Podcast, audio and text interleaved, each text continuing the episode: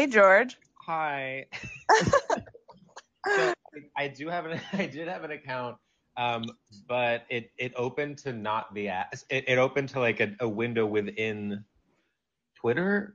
A You know what I- window within. I, Oh, I do know what you mean. I mean. was clicking the link uh, from the Twitter. De- this is not interesting. Anyway, here. Oh, thank you so much. Um, I yeah, we'll uh, we'll bring it up with corporate, but thanks for joining us, George. All right, I guess we can get started. Um, people will filter in as they see fit. Welcome to Girls Room, where each week we unpack the foundational text of the 2010s, HBO's Girls. I'm Julia Gray, and with me I have my incredible co-host Drew Haskins, and we also have a very special guest with us. You know him as an editor at Gawker and the co-host of the hilarious podcast Stradio Lab, and tonight he's here just as as a friend and a girls expert. It's George Civeris. Welcome to the Girls Room. Hello. It is an absolute honor to be here. I did um, Twitter search your name and girls before this, and you you have a lot of tweets about girls. Wait, I'm gonna actually do the same thing now. You have a lot of tweets about girls, Gossip Girl, and then just the concept of girls as women. Yeah, I hope they're not like violently misogynist. Oh, they're all sexist. Oh no. What if? The not concept of girls as women is a very funny way to phrase. Well, start out, George. I'd love to hear about your kind of experience with girls. Like, how did you come to the show? Where were you in your life when it came out? Yeah. Um, so I first became aware of Lena Dunham because uh, someone I went to college with went to high school with her, and um, and she was like, so Lena Dunham, for anyone who doesn't know, went to St. Anne's, which was a very fancy high school in Brooklyn Heights, and so this girl I knew in college was like very very cool and very like definitely too cool for me. I felt like I was like constantly trying to impress her. Um, and one time we must have been like sophomores or something um she was like i want to like um organize this screening for my for this girl for this movie this girl i knew directed called tiny furniture. Um and so that's how i had and i had no idea she was going to be big. I was like okay this is like someone's friend. Um and then um and then i loved it. And then i started and then i for whatever reason was reading like um the thing like I was very up up to date on the buzz when the show premiered and I was like really looking forward to it as like the new cool HBO show. Um, and so I pretty much then watched live every week fr- starting with season 1. Um, and I think in terms of my I think the show started when I was a sophomore or a junior and then went through like my early 20s post college. It was uh, I, I like I was just slightly younger than the girls enough to see that to like almost see that you know like look up to them or see them as my near future. Have you ever rewatched the show, or is this Yeah, your I- first time revisiting? i rewatched it uh throughout the years a couple of times. I mean when it when it was coming out i would always watch each episode at least twice. Um and then i have done a probably the last rewatch i did was a few years ago but honestly not that recently. Like this was very i mean we also picked such great episodes but this was very like um there was a lot of stuff i didn't remember and also i mean you kind of forget how especially in the beginning how much of like a broad comedy it was i mean it's almost like you know you you remember the emotional beats but you don't remember just how like kind of like slapstick and joke dense it can be at, at, at times Yeah, I think especially these two episodes. Yeah. I How- think, Go ahead, Drew. Oh, and I was just gonna say, like, one of the reasons I really like, and I mean, not to jump the gun too much, but um, Welcome to Bushwick, aka the Crackcident, which we are covering tonight, is my favorite, favorite, favorite episode of the show. Partially because it is like the I mean, it's broad, yeah, but like Lena Dunham can do a full screwball comedy if she really puts her mind to it. And I love this tone for the show, and honestly, kind of wish it had dipped into this well a little bit more in future seasons because this is kind of as silly as it gets almost. yeah totally How do you think um, the show holds up in your eyes watching it in uh, 2022? I mean, I'd say these two episodes especially uh, had none of the like um, cultural lightning rod topics that other episodes maybe. I don't know. I like these two episodes are not the ones that would have aged badly. I feel if there were any episodes that would have. So I was like, I was kind of all in. And then I have to say the next one that started auto playing with Jenny Slate, and I was I had completely forgotten about that one too, and I was like, it's so good. Um, but I'm trying to think in terms of things that haven't aged well. I mean, I don't know. I mean, to be honest, even the thing with the fact that she smokes crack, I mean, there are ways that that could have gone downhill, but I think it was just like played for laughs in kind of a fun way. I don't know. What did you guys think? I, think. Oh no, go on, Julie. Um, I, I think overall, I, I think yeah, these two episodes in particular mm, doesn't have any of the aspects that didn't play well. But I, yeah, like you said about the crack pipe, that definitely could have been, uh, I don't know, uh, taken the wrong way or viewed in an unfavorable light. I also read a review from the AV Club about the Weirdos Need Girlfriends Too episode that I don't know, made some point about uh, it being a misogynist point of view, but I, I don't, I don't think it.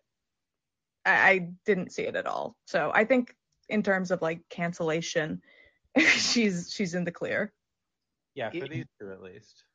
Yeah, for these two at least. Like there are definitely weird throwaway lines about like date rape and like the taxi scene at the end of the Crackcident, which we'll get to, or oh, yeah. but like, I mean, nothing, nothing crazy. I, to me, like the first real cardinal sin that girls makes is the Donald Glover character, but we're not at that yeah, yet. No, I completely agree. And actually, like, I think to its credit, it doesn't it, it, it's almost like a mistake that then they're like oops sorry and then they kind of move on a little bit like because that could have really i mean that was a, a very stupid uh move yeah speaking of controversy what do you think about lena's latest uh gaffe oh my god um i mean i just think it's classic lena and she's just being lena yeah, that's our girl Hannah. I love it. I mean, what do you want her to do? Like, I,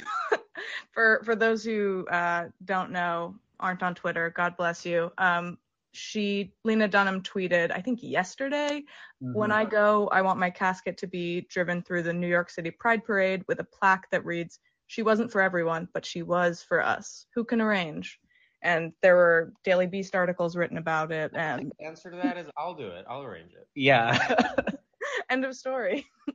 I was seeing a lot of uh, tweets on the timeline that Lena Dunham is not a gay icon, and that seems to me revisionist history. like, she might be like, yeah, she's annoying, she's delusional, but guess who else is annoying and delusional? Gay guys. Like, we we claim her. I also just like I'm kind of um I used to be more passionate about like defending uh, girls and Lena Dunham at every turn, and I'm kind of like, you know what?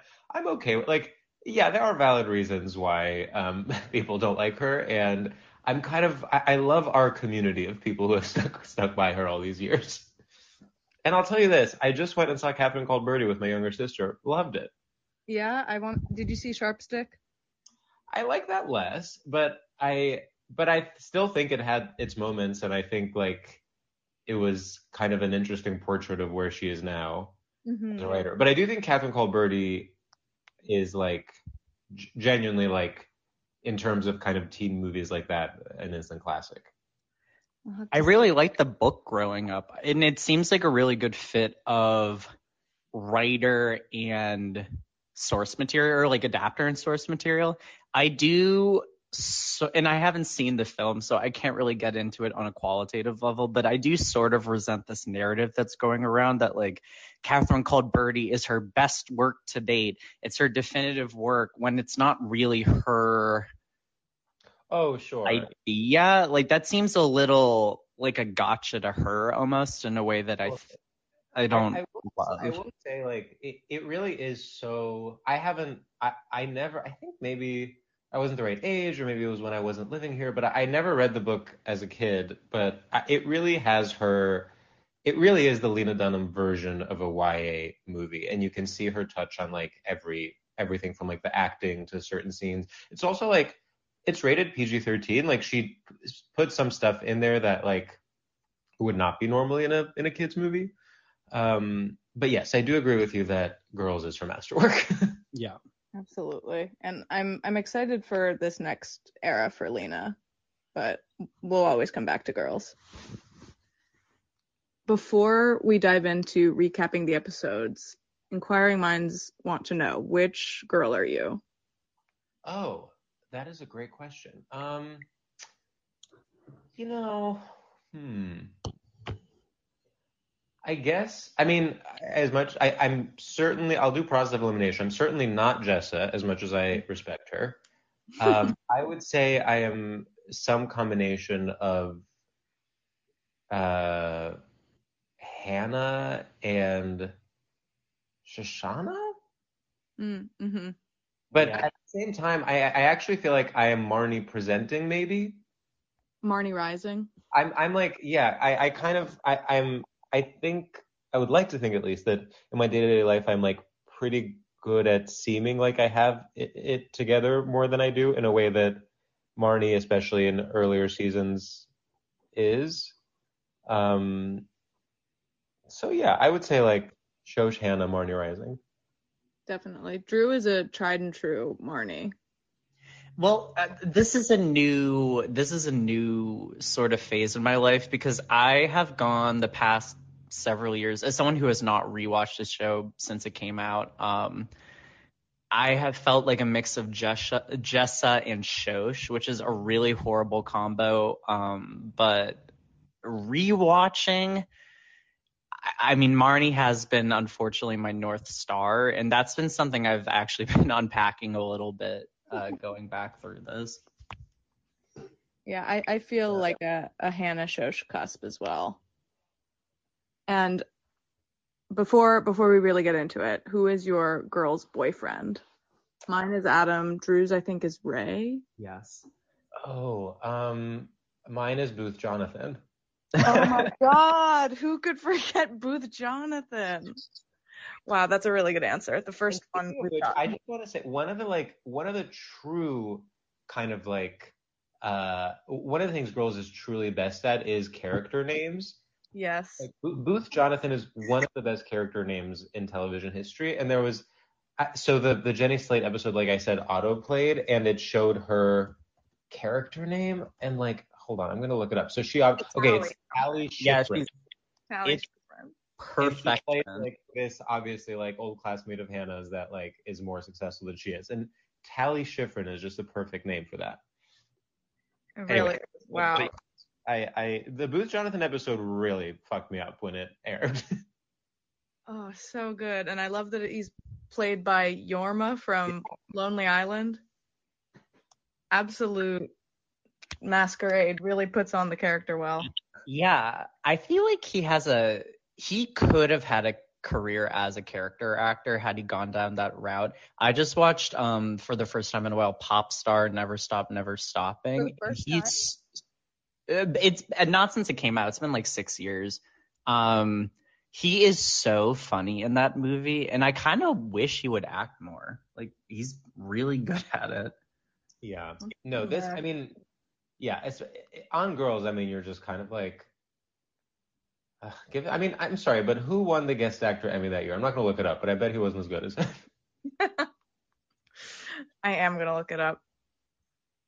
Not right now. yeah.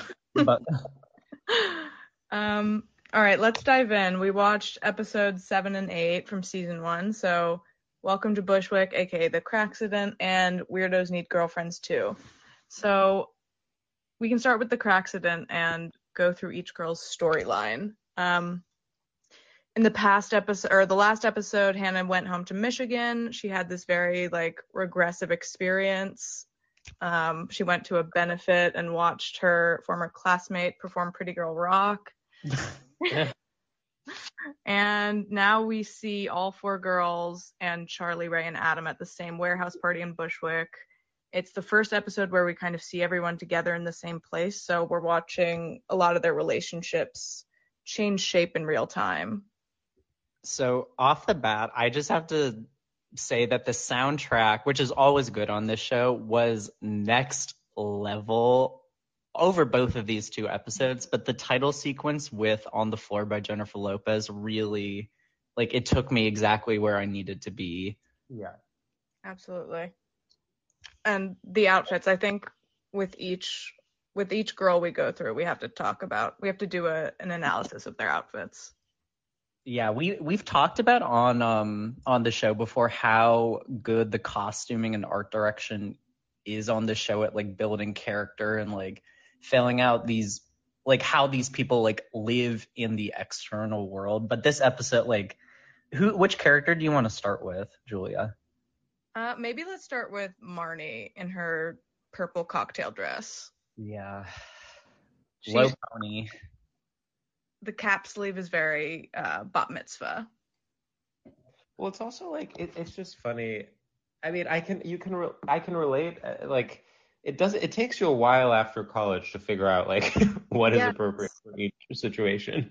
Yes, and I actually think like it really it, it's so realistic. I mean, obviously Jessa like is dressed, you know, like she's going to the Met Gala and she feels right at home, whatever. But the other three, I mean, all three of them are doing a version of like, you know, it's like what would an actual 24 year old even own that's like you know that's that's fresh out of college when they're trying to go to like a cool party? And i feel like a, a lesser show like any other show would would just have them all you know dressed in in uh in, in professionally styled looks. And it's just it, it's like what are the only times i've seen like a realistic group of girlfriends um going to a party That's an amazing point. I feel Mhm. like Marnie's dress is like left over from doing Rush or like going to a formal or something.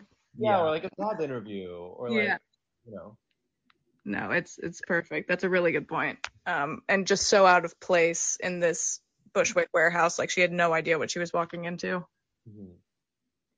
And then with Hannah, it's like it, it, I think it's the next episode where Jessa says, you know, she will like put on an outfit, then do her lipstick, but then not wash her face or whatever. And I, it's just like so that that's so classic the character of Hannah, and I feel like that is the look she has for that party. It's like she started getting dressed and I was like, eh, whatever. Yeah, it's it's uh it's Modcloth. yes. like laundry hasn't been done in a week. It's great. It's it's perfect.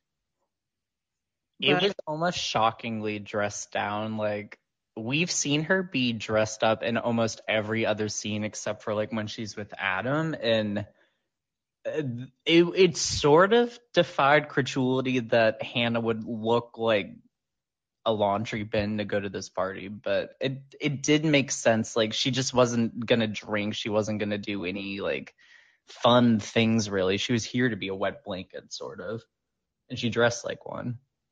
yeah. And then we see Shosh in like this glitter skirt and tap shoes and this chunky belt. it's amazing. I, I I think it is just every everyone kind of trying to find what they think they're supposed to wear, like you said, George. I was rewatching an early season, I think the first season of um, Project W- Runway pretty recently, like clips on YouTube. And Shoshana is in like a 2006 fashion girl look, like girl on the go. Everything was heavy, heavy, heavy belts and these like little Capezios and fuchsia. Everything was fuchsia. Like I'm glad we've moved away from fuchsia in the broader broader culture because it's not a look that works for everyone. No, she's looking very 80s. But I do I- remember this era though. Yeah, absolutely. I mean, I think from the the music to the costuming, it's very it's very 2012. Even just the way like these people in Bushwick are mm-hmm. interacting. Yeah. I wonder where that was. But okay, back to Marnie. We see her and Charlie having this quote unquote cordial grown up interaction, and then uh, Audrey Gelman swoops in, his new girlfriend. I don't know if I'm the only one, but I did not realize she was on this show until the rewatch. I had to IMDb this. Oh, I I I did. I mean, I I, I have known, um, and I think it's like one of the most genius things they've done is have uh, her there as this like free love hippie character confronting the character that is in fact based on her, which is Marnie. She really plays it well. Yeah, I mean, it's just like, yeah, it's kind of genius, and she also is. Yeah, she's she's genuinely like a doing a good job and is a good actress. Yeah, and I I love her hanging all over Charlie and just completely playing dumb in her hippie headband. Like, who are you? I are you a real housewife? Yeah. It's Which is like the most cutting thing you can say to someone like Marnie. really especially be, especially because she's like wearing that outfit and because she goes there. I mean, what a come down like to go there thinking Mhm. you're gonna be like the bigger person and and that the, the guy's obsessed with you and then you realize he's already moved on. hmm With this like antithesis to who to everything you are. Like it just it's like the ultimate rejection. And throughout the party, we see Marnie kind of like floating from person to person, desperate to find a conversation that she can settle into, and no one wants to talk to her. I feel it, that that's another thing that feels so kind of post college real, just trying to find people you know and common ground. Totally. And Oh. her accosting Elijah mid makeout because he's there Mhm. like in he he's dressed like the gay guys on the next bus, like the really too small polo and like tight jeans. Like Marnie absolutely is the kind of girl who will like commandeer a gay man and just take him for a ride. Um and Elijah's not really the like he's still so like new in his identity that he's like focusing on himself. Like everyone on the show kind of is a different flavor of narcissist, and it's kind of mm-hmm. nice to see a like a gay narcissist on TV that's not just like an assistant Oh, or totally. yeah. But he's not the gay best friend either. No, I think it's actually like a very fully realized gay character. Yeah, and this is like kind of the we see the start of their weird relationship. Um their I don't know, I feel like she has some weird jealousy around Elijah that comes out when they're talking about rent and how she's upset in her relationship and how he what does she say? Like he says her nipples got hard during rehearsal.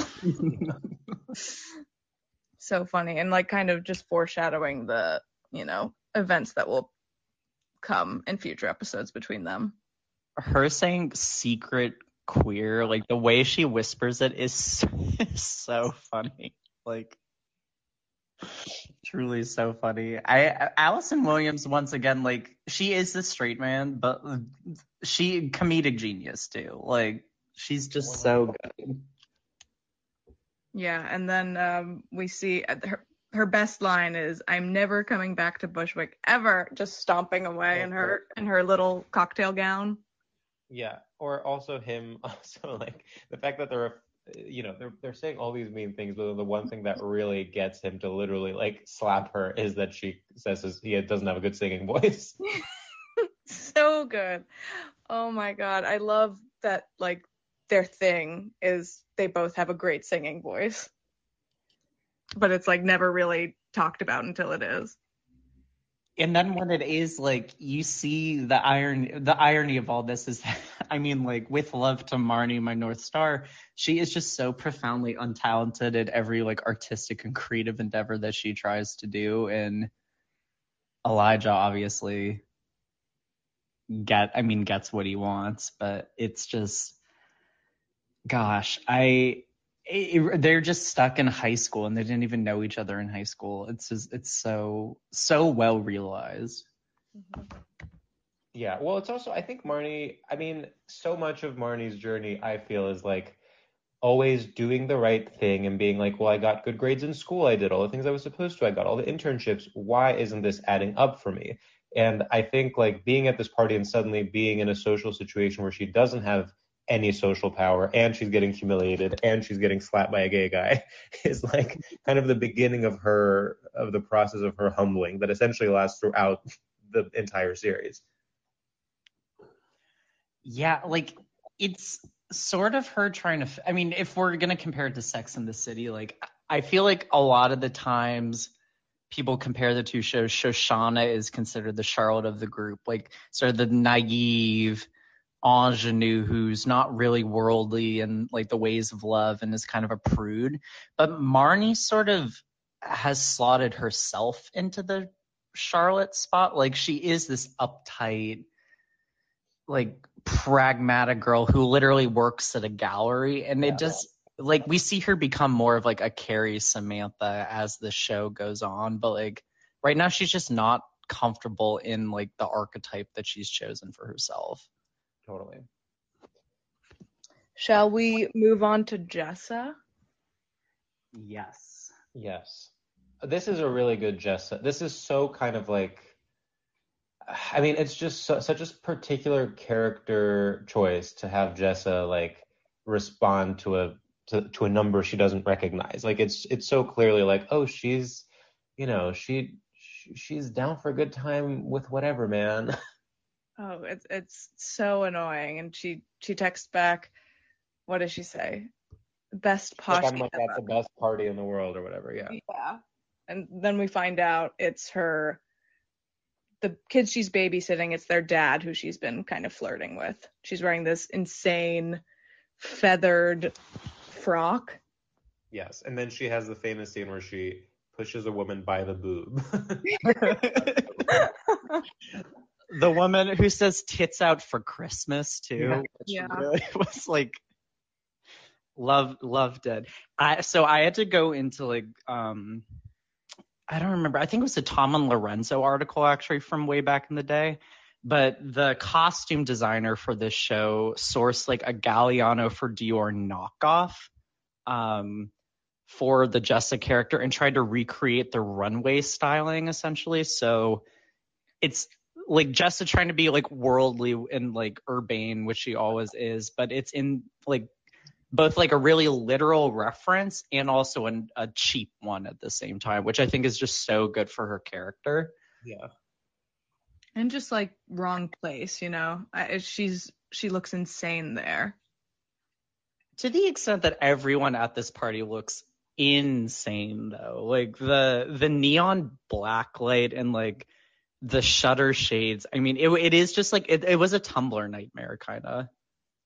Definitely. And I mean, she does look insane, but also she does look like the coolest person in the room. Like, That's I do think, Yeah. and she's just like, is carrying herself with an incredible amount of confidence. Mm-hmm. it's almost like disregard and i mean we see, we see kind of the limits of how callous she can be with other people with like just throwing wine bottle Oh, and hate like you know i mean even just like firing off a text to some random number to come like it's just it's a complete disregard for other people's boundaries and feelings like Yeah, which is what she then like. I mean, that's why she reached is kind of that um, point in the episode where she's like, I can't be this girl anymore. I mean, it's almost like, especially in the beginning, um, j- so much of Jessa's character is basically seeing how far she can take it. Mm-hmm. And yeah, I think this is, you know, kind of a wake up call to end up in the hospital with this like dad of the kid that she's babysitting who's like, even though he's like bleeding, is trying to still hook up with her. Yeah, I feel like that moment kind of comes when he's like crying in her lap and she's like, this isn't sexy or cool anymore. And oh God, it's just so hard to watch. I, she, her face just transforms with disgust. I don't know. I, I love the part where she throws the bottle of wine on the ground and then, um, says, or what does she say to the crust punks? she calls them crusties Yeah. and then they get mad and they're like you're going to refer to a subculture without properly naming us which like someone in the girls writer room was reading hipster runoff at the time because like i definitely did not see crust punk anywhere else on the internet beyond like Carles talking about it um, like she's just really showing her ass here. She's like, uh, I bet you were born on a dirt floor. I think your mom was poor. Just her whole life kind of, you know, she's just showing her ass here. Yeah, totally. Well, it's like when she stops being cool and just starts being like mean and Yeah. Yeah. Not a good night for Jessa. Definitely not a good night. The um the interaction that like closes out her storyline this episode like it always hits me as like one of the best pieces of writing on the show like the dad's like you're a tease and she says i like you better when you were being a good guy and he just scoffs at her and kind of starts walking off like bleeding still and she yells after him we can still be friends. And he says we weren't friends to begin with. You work for my kids. Like it just it puts her in her place but it's also just like it's such an economical writing to show like how like dissolute a relationship can be in just like one moment. I don't know. I just i i, I need to stop saying every episode. Like lena dunham is such a good writer but like she really is just such a good writer I was shocked at how many um, threads in this episode uh, that I remembered very well were in the same episode. Like I, I, the fact that the the final scene, which I'm sure we'll get to with the bike and the cab, was in this episode, which I so much associate with the party scenes and with the you know crack smoking, obviously, uh, is crazy to me. Like that, it, it, it's such a it's such a plot or not plot heavy, but like it, it's such a dense show. Like truly every every one of them goes through like a full uh storyline. Yeah, everyone sees through their arc. Yeah. Though Shosh has a little less of an arc in this episode, it's mostly just she does crack. But Like, we do see. But then it's like when she meets uh Ray. you yeah. know. I, Yeah, I had forgotten that they start dating. I feel like it's a it's a big episode for Shosh in that we kind of are introduced to Shosh as her own person, and it's kind of the start of her and Ray. Yes, very much so. And I I like how the episode is kind of named after her, the accident, and she is kind of just at the center of the episode, the chaos. Mhm. She Zosia Mamet deserved an Emmy nom for this performance. Like it is peak physical comedy. Um and just the lines are so good too. Like when she like her like double speak at the beginning when she's like motor mouthing. And then when Jessa tells her that she smoked crack, she's like, I matriculated at NYU and I just smoked crack. Like the wherewithal to say matriculate when you are like that high. I like of course Shoshana would like be able to pull that out. She is doing incredible like being high on drugs acting. Yes, like what would Shoshana be like on crack? I feel like that's a tough that's a tough question to answer because she's already so just hyper. So I guess it's just yeah, hyper Shosh, but she does an amazing job. She doesn't seem like she's I don't know. I feel like drunk acting or high acting is probably one of the hardest things you can do and it's so easily hacked. And turning her into like essentially the Flash is such a funny way to subvert this plot line. like her running around is some of the hardest I've laughed at this show this first season. Oh yeah, and then like not having her pants on or not having her Mhm. skirt on. and what is she talking about like getting to the front of the beat or uh kickboxing class? Oh yeah, yeah, yeah, yeah. Oh, So yeah. good. Uh, and then she kicks Ray in the nuts and massages his groin in a quote unquote non sexual way, which is the the start of their love. Ray also continues to be the secret comedic weapon of this show. Like he just gets so many lines in and I I just I I know he's sort of a controversial character, but I really really love Ray. I really You do. love Ray. I love Ray. I I just think he's like hold on, let me pull up the when he's like um oh yeah, when Charlie's band is playing at the party and Ray yells at the end, "Don't bring a baby to a party like this. Use your fucking head." And then drops like the like um blog spot link to their socials. So funny. Just so so so so funny. I mean, talk about 2012. I, that, the scene. I mean, yeah, the scene of the specifically the band's performance and then um, it, it's just very like indie sleaze. It is. I feel like I I love the scenes where Ray and Charlie's band play. I the one in Hannah's diary, I feel I feel like it seemed like their band was bad, but now I'm starting to think their band is good.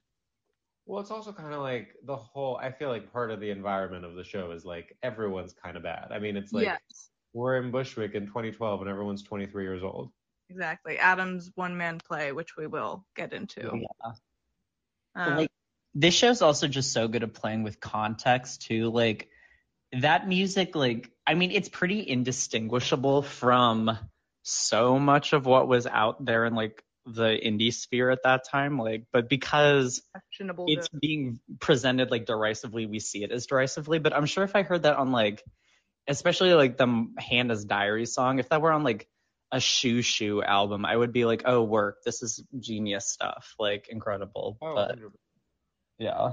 Oh, where are you going in those kids? no. yes. um, should we get into Hannah's storyline before we before we switch gears into the next step? So we see um, a lot of Hannah and Adam's relationship kind of, mm, I don't know, fall apart and then come back together. Yeah, that's a good way to put it. Like like they have like a fight about intimacy that turns into real intimacy. Right. I Yeah. Very perceptive. So she she sees him at the party. He ghosted her, and there he is in this like neon blacklit room. And he's what what is he like? He's covered in. Someone says like, oh, like of course all of his friends are lesbians or something, and just people are climbing all over him. It's hilarious. It has a friend named Taco with a K. Mm-hmm. Yeah. Like also like just genius casting, genius character naming. Like Roberta Colindrez, I forgot was like mm-hmm. doing stuff this far back. They're so fu- like them opening the beer bottle with their teeth in like a 10 second Oh, horrible, horrible. shot. like and Hannah just like cringing away from it. It's just like perfect. Yeah. And Hannah reveals that she's sober at the party because the last time she got drunk, she ate all this brie cheese and threw up on her cell phone, which I think is an amazing. De- I, I wouldn't expect Hannah to be someone to go to a party like this and not drink, but I really like that explanation. And then she finds out Adam is in AA, and that's kind of what starts their uh, the tension between them at this party. Yeah, I mean, it's Adam is such a frustrating, and I don't mean that I I think intentionally so, but it's such a frustrating character in that, you know, he just like is such. He, he acts in, in in the worst ways possible and takes you to the absolute limit, and then he will do something that'll like win you via Hannah uh, back over. But at some point, I have to be like, I actually don't like. I don't buy that he didn't tell her about A because she never asked or something. Like True. it's okay to like tell like what I mean he I don't know. I'm kind of like he is an asshole. Yeah, it's it's hard to decide whose side to take here because on one side she is selfish and maybe not the most reliable narrator, but at the same time that that's a pretty big part of your life to just kind of not mention and you know, what do you mean you never asked? How do you how do you ask? And it's not necessarily like I understand if you don't want to mention being in AA, but like it's just at every turn he like does things to make her uncomfortable rather than but I guess that's his way of showing love, which is like mm-hmm. problematic in its own way, but there's just a certain lack of emotional intelligence. Well, he is like, and I hate using this word. He's kind of a love bomber. Like we, How you said it. he is so emotionally manipulative and like distances her. But when the gaze is fully trained on her, and he gives her this like undivided attention and this like uncomplicated affection, like that's what draws her in. Like we'll get we'll get to the end of episode eight too, but like it's I I do think that they have had like a really casual relationship to this point and like maybe it wouldn't have come up, but like he's also he's just so, like entirely responsible i think for like the distance of it. But she's also just so like myopic that i i believe that she wouldn't ask about his personal life totally. like that. Totally. And then marnie quote unquote saves hannah in this weird way. She they're in the middle of the street. Adam and hannah and they're kind of fighting. And she drops a pin and Hannah come or Marnie comes in this yellow taxi and does this weird speech towards Adam where she says things like like I know what kind of man you are and I'm not afraid of telling people or something. Yeah, I mean, once again, just some incredible dialogue from Marnie this episode. I mean, to leave, to storm out with "I'm never coming to Bushwick again," and then, oh, she also has the iconic line to Adam, um, "Good luck being you," or what is it? Yeah. Good luck going through life as you, as yes. yourself. After he says, "You sound like a school teacher," which yeah. is such a read. oh, it's it's also just so telling of I feel like both of their characters, especially Marnie's. Marnie like really wants to be the hero here. Yeah. But I think in terms of Hannah and Adam, I mean, I guess I do kind of take back what I said about. I mean, it's obviously you know you can you should tell someone that when whenever you're when you feel comfortable. But I, the only thing that made me be like roll my eyes is that like I mean, as Taco says, that's kind of that's like his main thing is like everyone knows that he was a, an alcoholic or, you know mm-hmm. that, that he started going to AA when he was a teenager and that's like a big part of his community and he talks about it all the time and blah blah. So that's what made me be like well that's the thing that you you decide to hide from her. But also i feel like i mean what the ending shows so well is like these people have been to varying degrees trying to play games with one another because both of them were afraid of fully being vulnerable. And then it, it's it, it almost feels like they can finally exhale when Adam asks point blank, like, do you want to be, mm-hmm. what is it? Do you want to be my girlfriend or do you want me to be your boyfriend or whatever the question is? Um, and something, it's like why they just have not been able to do that until this point. Yeah.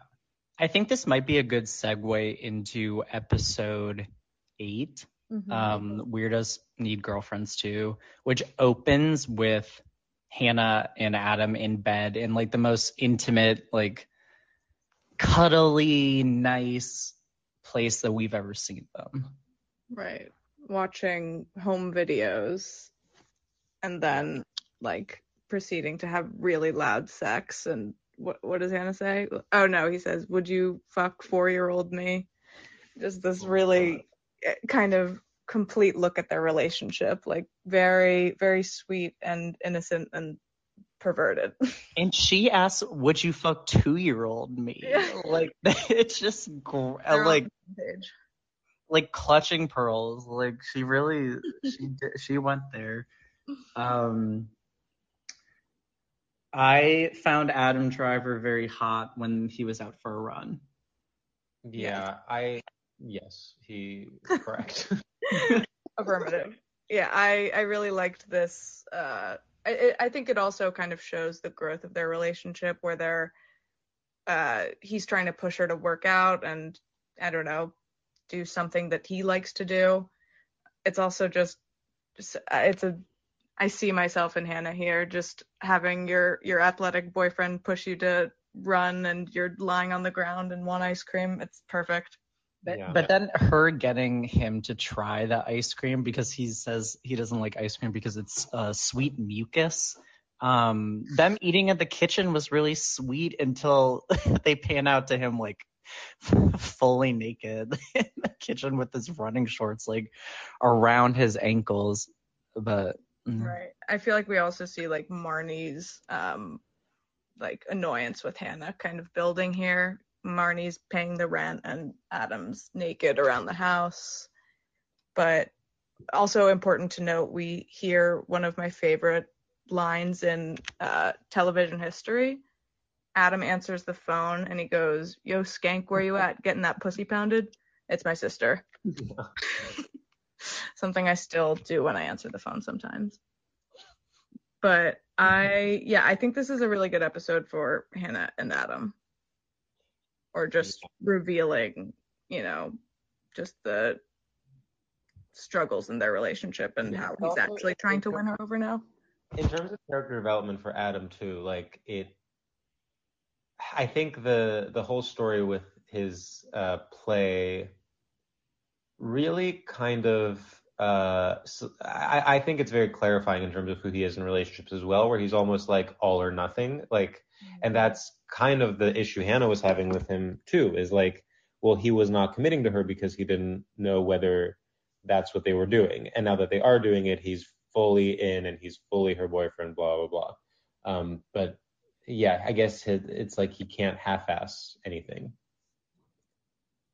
And right. we also see like he is kind of a genuinely talented actor too. Like the the monologue was really something. Like v- definitely speaks to like that kind of one man show like that. I mean, Mike Birbiglia shows up in a guest episode or guest role in a few episodes prior, but like that kind of like Mike Birbiglia goes to sleep or whatever his show was called kind of thing.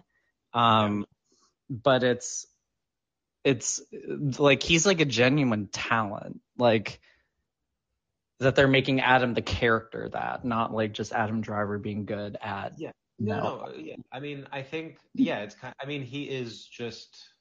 I mean, he's kind of the stereotype of like a tortured artist in that sense. Like he is good at the thing that he he's good at his art, but he's like a mess in every other way, you know. Mm-hmm. Yeah yeah, he kind of shows his rage issues and, like you said, his inability to follow through with anything.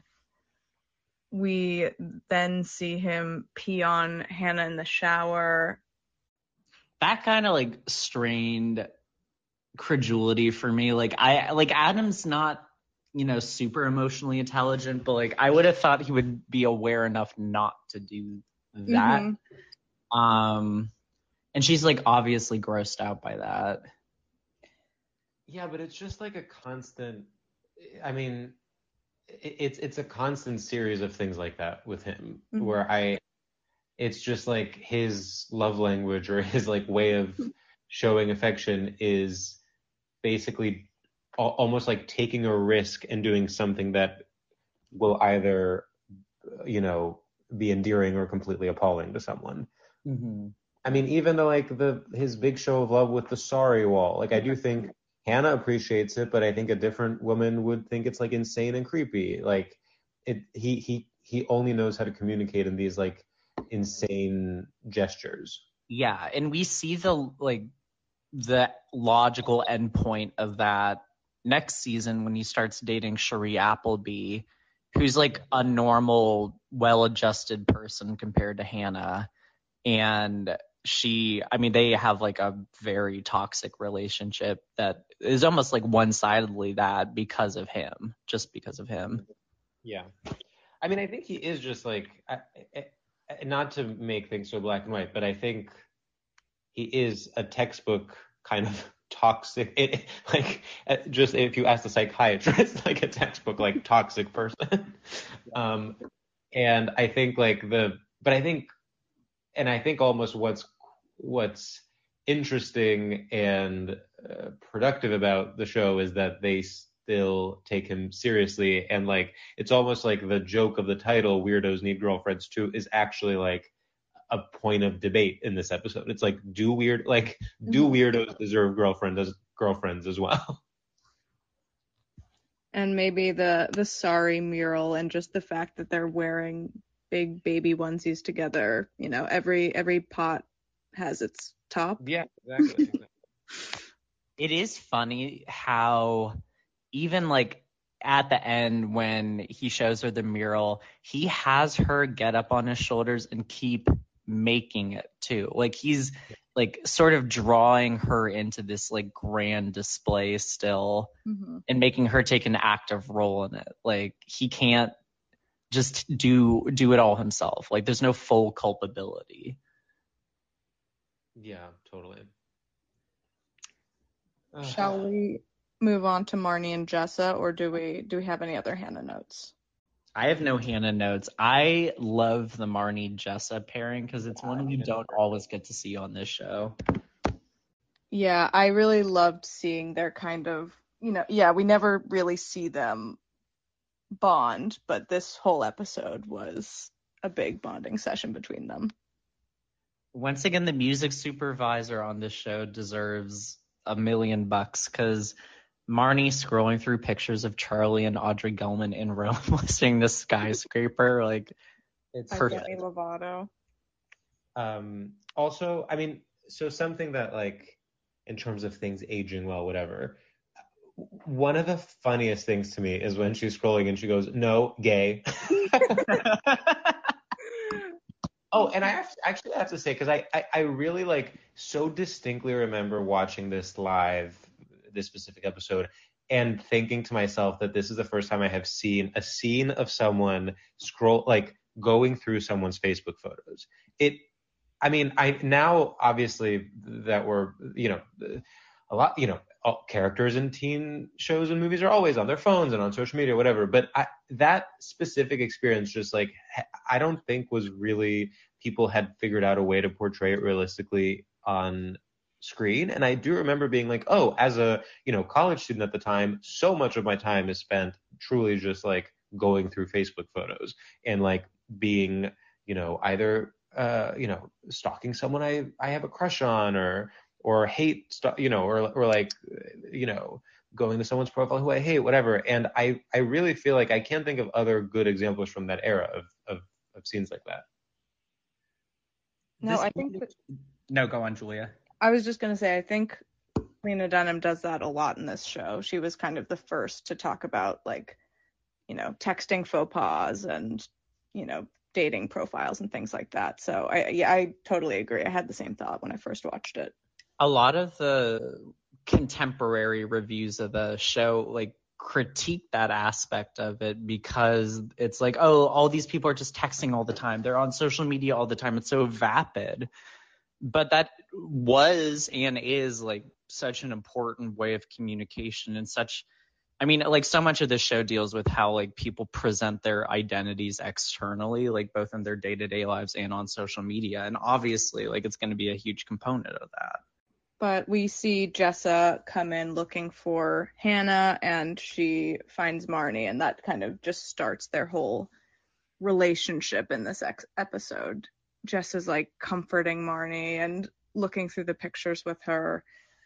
And I guess they move from that to a bar and that's where they meet Chris O'Dowd as Thomas John, another amazing name. Another thing, Yes, amazing. that's the one I Yeah, Thomas. John. Yeah, no, it's it's perfect. Um, and first of all, I love that they are initially they are basically bonding over their mutual kind of love or, or or over their uh, similar mixed feelings about Hannah. Yes, I skipped over that. That's where they mentioned the that she doesn't wash her forehead. Yes, that's right. And it's almost I mean they are so in in in Jess's mind or sorry in Marnie's mind at least they are such polar opposites because Marnie is the type A buzzkill and then Jessa's like the cool flower child or whatever. And it's almost like they uh they find this common ground in being like, ugh, Hannah's annoying. Mm-hmm. Which is also just perfect and real and yeah. so funny. And yeah, they're also talking about their mixed feelings about Adam and how they think, you know, what do they say? Uh, I can't tell if he's or what is he a free thinker? Or is he a total fucking idiot? Yeah. Which is a really good assessment of that character. yeah, and like Marnie tells this anecdote about like walking in on Adam, like who obviously like goes to the bathroom with the door open. She's like, he was sitting there taking a shit and drinking milk at the same time, and he just stared at me. Like the other interaction from like these two before they go out for drinks that really tickled me um, was Jessa's like you know, uh, Marnie's like a mess. Like she hasn't washed her hair in days and like looks kind of, you know, run down. Jess is like, I love you all stripped down. Marnie says, I've never been this miserable in my life. And Jess is And like, it's it's totally working. So funny. It's totally working, yeah, that's right. Back to the bar though. I Yeah. I really love this scene and I love I love how Marnie is totally kind of taken by this disgusting venture capitalist. What is Jessa says, what is a venture capitalist? like it sounds like an explorer, but it can't be that. Yeah. I mean, it's such a perfect, like, again, it's such a perfect encapsulation of their differences that Marnie is impressed with him and Jessa is not only not impressed, but disgusted with him. Totally repulsed. And to be fair, like Thomas John's really dismisses of Jessa too. Like he calls her Jenna multiple times and like I mean later calls her like Mary Poppins. Like Yeah. she's clearly not the prize out of these two, which makes what happens later in the season way funnier. Um, I, I do love Chris O'Dowd playing this horrible, like greasy Williamsburg Yeah. guy. Just moved to the neighborhood. I kind of miss Chris O'Dowd in things too. He's like so funny. 2011 to like 2014 was such a good time to be Chris O'Dowd and like yeah get him in get him in more stuff like he's so funny in this I feel like yeah, this is a role. I found him slightly annoying in Bridesmaids, but I I think he plays this character really well. Yeah, absolutely. I mean, and again, the specificity of the Williamsburg apartment, like the fact that he's a, a venture capital guy, but he also harbors these like secret creative, like he wants to be a DJ and Yes. has creative aspirations. I mean, that guy really does exist. He exists. He's all around us. oh I mean the the label I worked for before going to back to school um literally had one of the heads of Goldman Sachs DJ D-Sol on its roster like he's just some like 45 year old Well, isn't the CEO guy. of Goldman Sachs? a Yeah, he might be he might be the CEO, but yeah, it's the, that guy. Like he's on a major label. like God, yeah, that's I, I, actually doing "Steal My Sh- Sunshine" remixes. he's a few levels up, but I do I do love Thomas John's um, "Steal My Sunshine" mashup with it's like a, a playground background sounds. Yeah. Calls it "Field Nice," like field nice. I also love why he starts playing it. He says he didn't want Marnie to get pee shy. Yeah, it's like it's like a way to be. I mean, it, it, it, it also goes back to how he talks to both of them. It's like he thinks that the only way to be uh, to it's like being condescending as a sign of affection almost. Like he he thinks that treating women as babies is the way to get them to do what you want. Absolutely. And also, like he thinks both of these women are like Bushwick creative types, which is like not not true, but he's definitely Yeah. pandering to them too. Totally, totally. Yeah. I, But uh, yeah, I totally just backing away from my TV with cringe when he's lying on the floor with them. What does he say? He Yeah. says it's two such different but equal beauties. Yeah, and then he He like calls taps Marnie like on her like crotch. Oh God, yeah. I the Marnie and Jessa makeout was a really a funny turn for it to take, though. I Thomas John not at all being able to get in to the mix. Really then- perfect. So Marnie spills red wine on a ten thousand dollar rug that looked like literally my IKEA rug that I have in my apartment right now. And he goes ballistic and then just start he's like cut to the chase, let's have sex. Like he goes, I want to be balls deep, which really shocked me. Um I just love Chris O'Dowd. I love Chris O'Dowd. No Yeah, more. and, and I think his freak out was also so like well uh, executed, which is that he's like like, much like Marnie being the good student, but then not finding her place later in life. It's like he's like I've done everything I'm supposed to do. Like I am, you know, I've, I've done everything I'm supposed to do to get uh, to get the girl. Like I am rich. I am like, I have a loft. I am DJing. I work in finance. like, how is this not working out? How is it possible that I brought two girls back home and they are in fact making out with each other and have no interest in me? Like, it's, it's, it's a different, it, it again, like, it's a different flavor of narcissism, which I guess seems to be like a theme. Yeah, I think he says something like, "This isn't right, is it? Like, this is not how it should be." He also, I, I want, I feel like some of that has to be improvised. He just does it so perfectly. And then Marnie goes, "I'm not gay. I was just trying to be free." oh, so good. And then they leave, and Jet or Jessa delivers the iconic line, "I'm gonna go eat her cunt on the sidewalk right now." right. Perfect. Perfect. I did. I wish we had Shosh in this episode. I mean, like, I guess it doesn't really work thematically, but I every time Shosh isn't here, I feel her absence very deeply. I know it's true, but she does join uh, Matchtalk, or she joins a dating. Wait, or is that the other episode that I I started? think it's Never the next episode. I, I apologize. I, I I truly watched like five minutes of the next one. Yeah, no, there's no show. There's no show. but spoiler alert: she is going to join a dating website on the next episode. Tune in next week. But I think I think we can get into our final segment unless we Yeah, have another. Okay. Well, we end each episode by ranking the girls and determining which girl you are in these episodes. So maybe we can start with which girl. Drew, do you want to get us started? Yeah, I mean, you know what I'm gonna say. I I was Marnie once again in this episode as someone who pathologically cannot stop talking about like boy problems whenever they arise to anyone who can hear me. Like it just it hits way too close to home. I have never been slapped by a gay guy, so at least I have that over her, but um yeah, I don't know. I don't I don't love seeing myself in Marnie because I don't really feel like a very type A person, honestly, but uh her lived experiences align with my lived experiences in ways that make me feel uncomfortable. I think that's okay to accept. Yeah.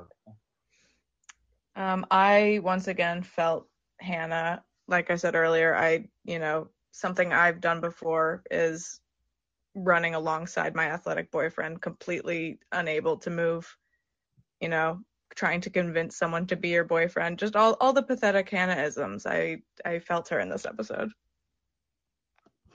Yeah, I mean, I think I I would I will say some growth I potentially see of myself is that I think a past version of me would have like especially in the party episode, but also in the other one, been more Marnie. But I do think now if like uh, that the equivalent Chris O'Dowd, but make it gay approached me in that way, I actually would be more like Jessa and be kind of like rolling my eyes, which is probably a good thing.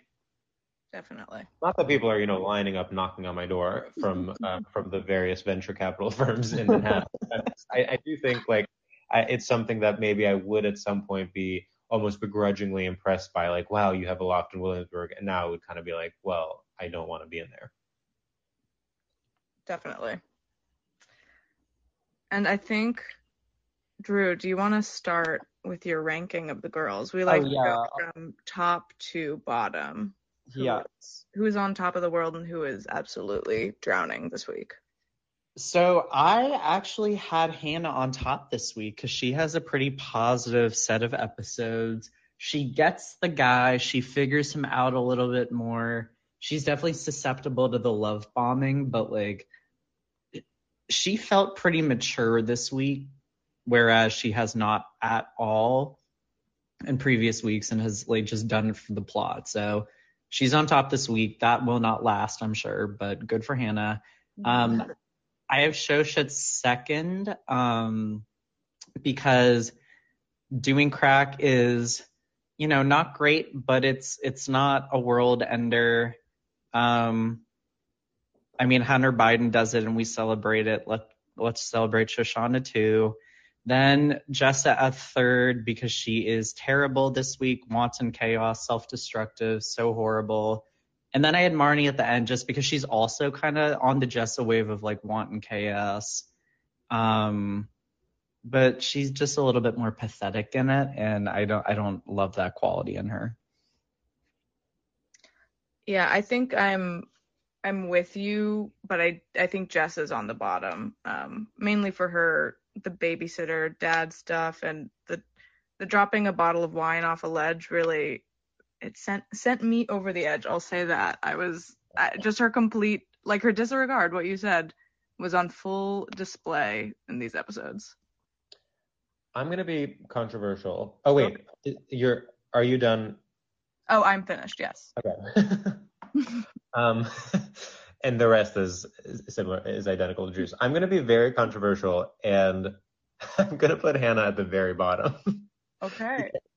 I and I, I feel like I've been very anti-Adam this episode, which is really I, I actually like I think he's one of the best characters on the show, and I think it's like really fun where they take him throughout the show. But in these specific episodes, I do think he is displaying some like insane red flags that if I was Hannah's friend, and I would hope if I was Hannah, I would see them as red flags and run away. Like, yes, for us, it's like, oh my God, this is a great love story. And we, I'm so happy that Adam stayed and we got to see like, you know, this happen for uh, however many seasons. But I do think in this case, all the other girls are making kind of like conventional early 20s mistakes and Hannah is making mistakes that could lead to like a lifetime of misery.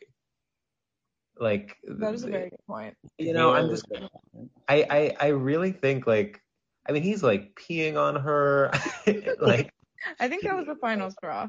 He's like literally like breaking on uh, on his bike and she's like falling down.